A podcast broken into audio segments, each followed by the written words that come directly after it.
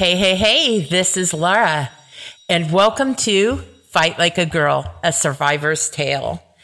Um, disclaimer that I always put out there is Fight Like a Girl, a survivor's tale does not condone violence in any form. Just want to put that out there. So when this gets published to the, uh, the platforms, we're following their rules, just letting them know, hey, you know, I don't condone any of this, uh, any kind of violence or, um, yeah, abuse in any way. Uh, so let's start by just, I want to offer this at the beginning of every podcast that we start with. So the National Domestic Violence Hotline is 1 800 799 7233. The National Suicide Hotline, and this you can just dial or you can uh, text it, and it's just 988. Child Help is 1 800 422 4453. LGBTQIA Help, the network La Red, is 1 800 832 1901. All of these numbers can be found on my website, which is Fight Like a Girl A-L-W-A dot Wix site, W-I-X-S-I-T-E dot com forward slash my hyphen site. So fight like a girl alwa dot wixsite dot com forward slash my hyphen site. On my website, you can find resources. Um, I've loaded up the podcasts that have been done. There's contact information for me. Um, it also talks about me and why I want to do this podcast. And there's pictures of me and my cute pug named Millie and my cute cat called Mitt sorry, named Lily Bell. Um, and my purpose in doing this is just to bring awareness, to help people, to aid people, um, so you don't feel like you're alone. That's the big thing because while I was going through all of the abuse that I've gone through, whether it was with my dad or my ex spouse or uh, people in the community, religion, I always felt really, really alone. So that's my purpose in doing this. And when I went through my my battle with cancer, that was so much trauma, so much trauma, and um, the there was no abuse with that. It was just a lot of trauma, and um, yeah, it's things we're going to get to about that too, because I want to help. I want to help others in that area as well. Um, I would like to just go over some statistics again, as far as like um, impact today. So let's talk about economic impact first. Um, you can find these stat- statistics that I'm giving at ncadv.org forward slash statistics. It says economic impact. Okay, victims of intimate partner violence lose a total of 8.0 million days of paid work each year.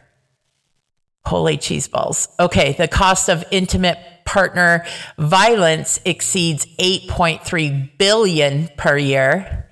Between 21 to 60% of victims of intimate partner violence lose their jobs due to reasons stemming from the abuse you know, so mental health issues that pop up, um, bruising, broken bones. I mean, it's it's crazy. I would think that there should be some kind of protection at your employer um, when this does happen. That maybe they can help with that. I don't know. I don't know, but that would be a good thing to explore. Um, the last one says between 2003 and 2008, 142 women were murdered in their workplace by their abuser. 78% of women killed in the workplace during this time frame. Um, let's talk about like the physical and mental impact. Um, so, women abused by their intimate partners are more vulnerable to contracting HIV or other STIs due to forced intercourse or prolonged exposure to stress. Studies suggest that there is a relationship between intimate partner violence and depression and suicidal behavior.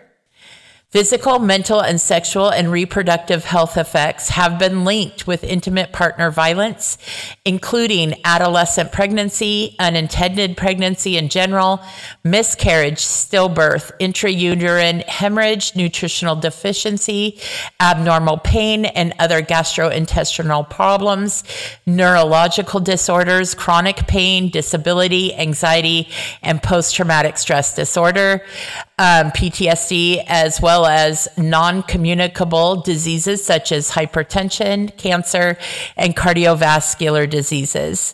Victims of domestic violence are also at a higher risk for developing addictions to alcohol, tobacco, or drugs. Um, so today, I've, I the last episode that I did was um, about the abuse that I, I received from my father. Today, we're going to talk about, I'm going to move from my dad because I need, I need to t- kind of take a break and step back from that um, abuse because it's, it's not easy for me to recall that forward and discuss the different things.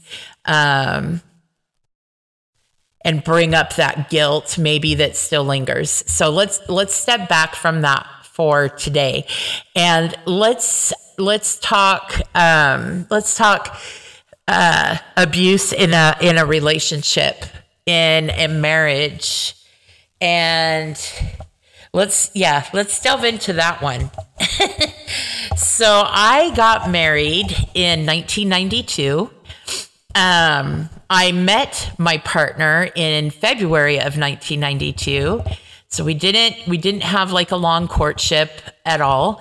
Um, I just know I fell in love with this man. He was good looking. He was in my opinion, a dreamboat. So I, like I said, I do identify as bi. So when I look at a man, I, the things that kind of like are just so like hot for me, I guess, is that I love it. Bald men. Like I have a thing for bald men. And then especially if they have like a goatee.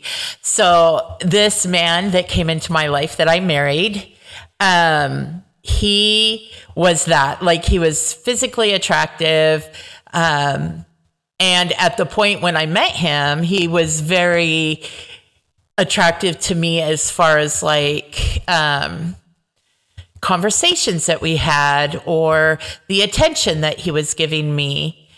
Um, different things like that. So, all in all, I found him very attractive and I was excited when he proposed to me. Okay, so married in 1992. Had my first baby in 1993, second baby 1995, and last in 1997. So from 1992 to 1998, we'll kind of go there. Um, I did not experience a lot of abuse with my spouse. Um, I do remember the first thing that kind of was like a red flag for me and I probably should have caught on, but then I wouldn't have my last two kids is when I was um, pregnant with my first, uh, he got upset with me over something I said and he pushed me into the fridge, like backed me up and pushed me into that. And then, of course, was very apologetic. And I just overlooked that. Hey, it was a heated argument you know, whatever. Um, and let me say this about him too. So each time I had a child, we I had my children at the same hospital with the same OBGYN and my ex was present at all my prenatal visits. He was there for me, you know, during labor. Um, and he the first two he even was awarded by the nurses um, like spectacular supporter or something like that. And they gave him this like pin to put on his shirt. And he was very like excited about that. And he just flourished with that attention. So another thing about my ex is that to the outside world he was this perfect person. He was, he loved to communicate. He would, um, he would help somebody on the side of the road. He he just was awesome. You know that mask that they put on to the public and then once they get home and the door is closed that mask comes off. And I believe to an extent that we all kind of have that. Um not to the not to the point of like huge abuse. Like but we all present ourselves to the public a little bit different than we do behind closed doors.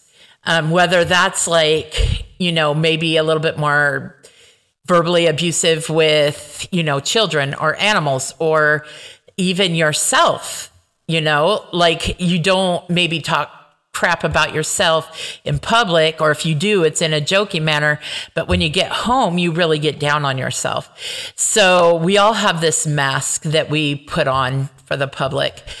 Um, but manipulator ma- manipulators master manipulators like my father and like my ex that mask makes people think that when something bad does happen that it's your fault that it's it's my fault it's my fault that my ex got verbally abusive with me it's it's my fault that my dad sexually molested me.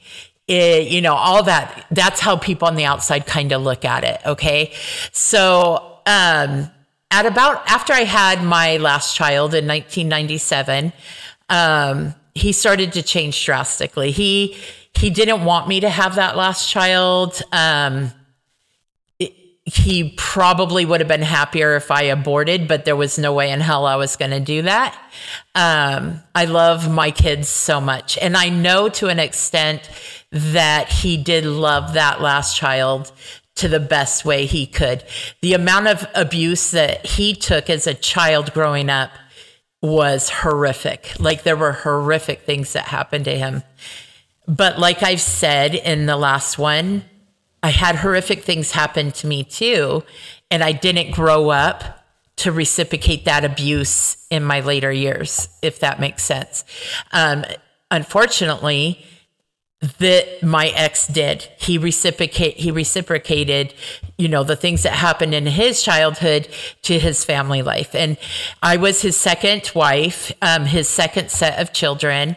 And um, I can't speak or say how that first marriage went or um, anything like that. I do, I can say that he was absent for the first three kids.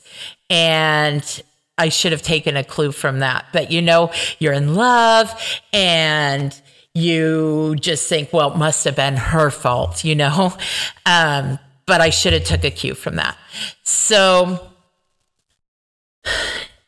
I don't like I want to focus in on on certain type of abuse in this podcast because there's a wide range of abuse that we could cover um, during this 15 years of marriage for me. So um, I will say that I left six times and came back six times. On the seventh time, I left and I stayed away. Um, from for me it was an addiction like i was addicted to this person i wasn't strong enough as an individual to say hey i can do this on my own you know um and so I'd always come back. But there's also religion ties in that that kept me coming back as well. Because in, in the cult life that I was living, we were told that once you get married in the temple, it's for all eternity and I didn't want to lose my best friend and spouse for all eternity. I didn't want to lose my kids for all eternity, which this is, I will say it, is bullshit. And, um, you know, we'll go over that in, when we go over some of my cult life abuse that I, that I had to endure. Um, but as far as my ex goes, let's focus in on, um, let's start with sexual abuse. Okay. Cause that's the heaviest one, um, for me anyways. So, you know, when you, and I will also preface this I've only been with one person in my whole life. And I know you guys are probably shocked just shocked right out of your skin that there's somebody who's never been with anybody else except for that one person. So um, just out there, that's that's I've only been with with him. Um, and I remember, man, when we were first married, it was like, you know, just every night. Like I wanted to do it every night. And but then as the years started going, you know, of course that wasn't happening and which was okay. I mean, I was exhausted, you know, raising kids and and uh I feel like I was raising a fourth child with him. Um but there were times when I said no and it was forced on me. Now, when those times happened, I remember the first time it happened. Um I felt really uh, dirty. No, well, dirty to an extent, but more like betrayed. Um, my boundaries were broken, trust was broken. And I remember saying no, no, no. And the the force behind that was different than every other time where it was consensual. Um, and then I thought, well, I'm his wife. So, you know, he has the right to do that. That's what's expected in a marriage. And so I went into the bathroom, took a shower, got cleaned up, and came back, and he was sleeping.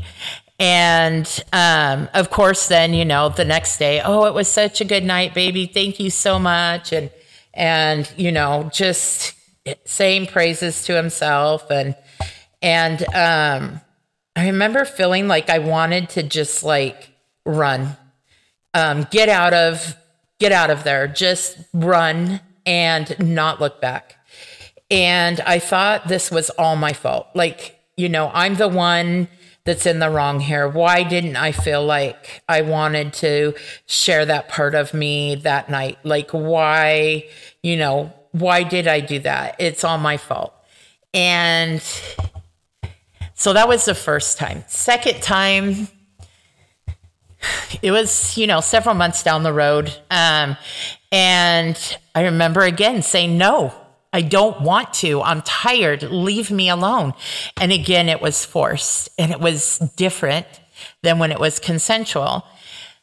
And I was such a naive woman. I just want to say that right now.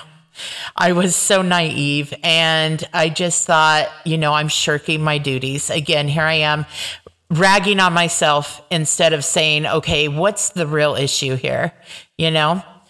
Um, and then it happened several more times before I really started realizing this is a problem. And um, I remember talking to him about it and saying, you know, when I say no, I mean no. Like, you know, I am your wife and I enjoy having sex with you. But when I say no, it's because there's a reason. I'm tired. You know, I I just I just don't feel like it. I'm not in the mood. And he would say basically F that. I'm out working to support your fat ass and basically you know, I mean, I was called horrible names fat ass, cunt, um, bitch. You know, I mean, there's a whole range of names I was called pig. Um, and so, for in his eyes, you know, because he was out working for the family, which, hello, number one, that was his choice to be the only one working at that time. Number two, that was his duty as a husband and a father if especially if he's saying that he didn't want his spouse working so for him to say hey i'm out the one out working. I'm the one bringing home the money. I'm the breadwinner and you will damn well do what i tell you to do that's bullshit. And it was abuse. And it was violent abuse. It was so violent. Um I remember one time, and I wouldn't call it rape. I wouldn't call it rape then. Now I say I was raped. I was raped in my marriage multiple times. Um, I remember one time he was trying to force anal sex on me.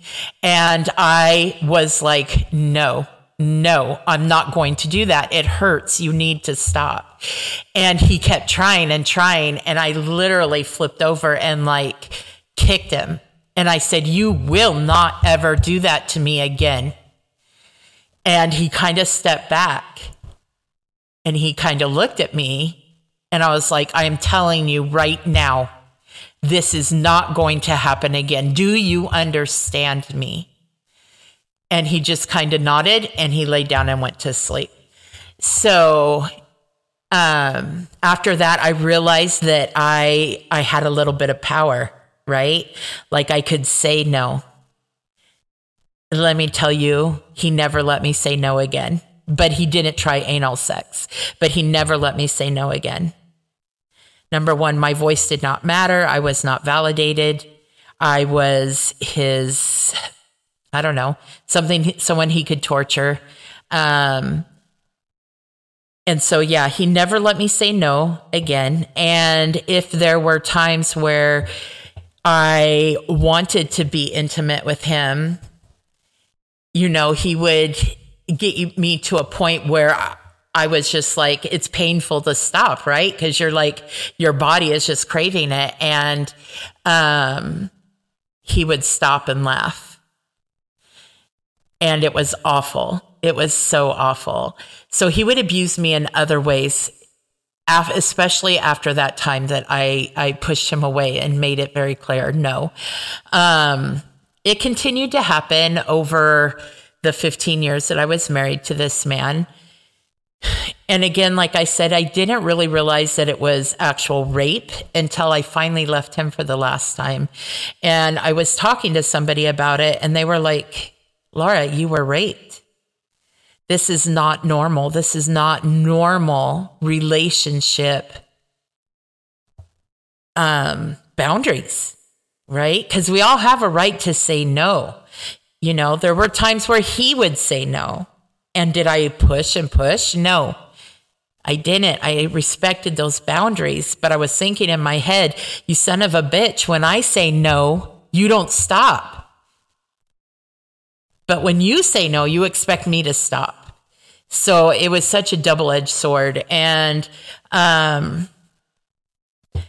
to me, this, this abuse was not just about being raped. It was also mental. Um, it was, it was physically abusive, mentally, emotionally.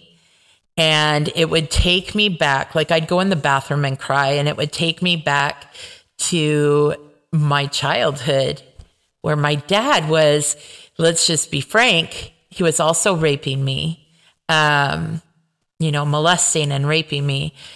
My dad never had full on intercourse with me. And I think that fear was he did not want to take a chance of, um, you know, impregnating me. But, you know, there were fingers, uh, different things. And so, no objects. Um, I'm so grateful for that. And I'm so sorry for any of you that have been raped in such a, all rape is violent, but with objects and things like this. And I also do this other podcast, What Happens After Dark, and I do the true crime. And so I see how serial rapists, serial killers, you know, they use these objects, and I cannot imagine the pain that that would cause. I just can't. I I know my own pain from what happened to me, but I can't imagine the pain that the victims of these serial killers, rapists, or even if you're somebody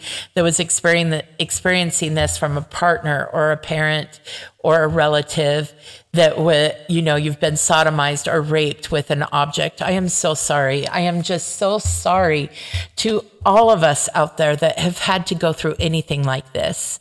And that's, this is a huge reason why I'm doing this to bring awareness. And for me, opening up and being this vulnerable is hard, but it needs to stop. We need to, we need to find a way, an outlet and that's what I want to be for for everybody. So as far as my ex goes, um, again, it didn't stop until I finally like left him, left him, and and then of course I I packed up my children and moved to Utah. We moved from California to Utah, um, and this Okay, so one of the times that I left, one of the six, we actually had moved to Utah.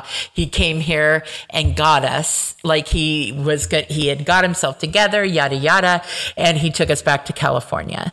Um, and then that's when all hell broke loose. And then uh, I think it took me about a year maybe a year and a half and I was like, screw this shit. And I got myself together and left him for the final time and came back to Utah.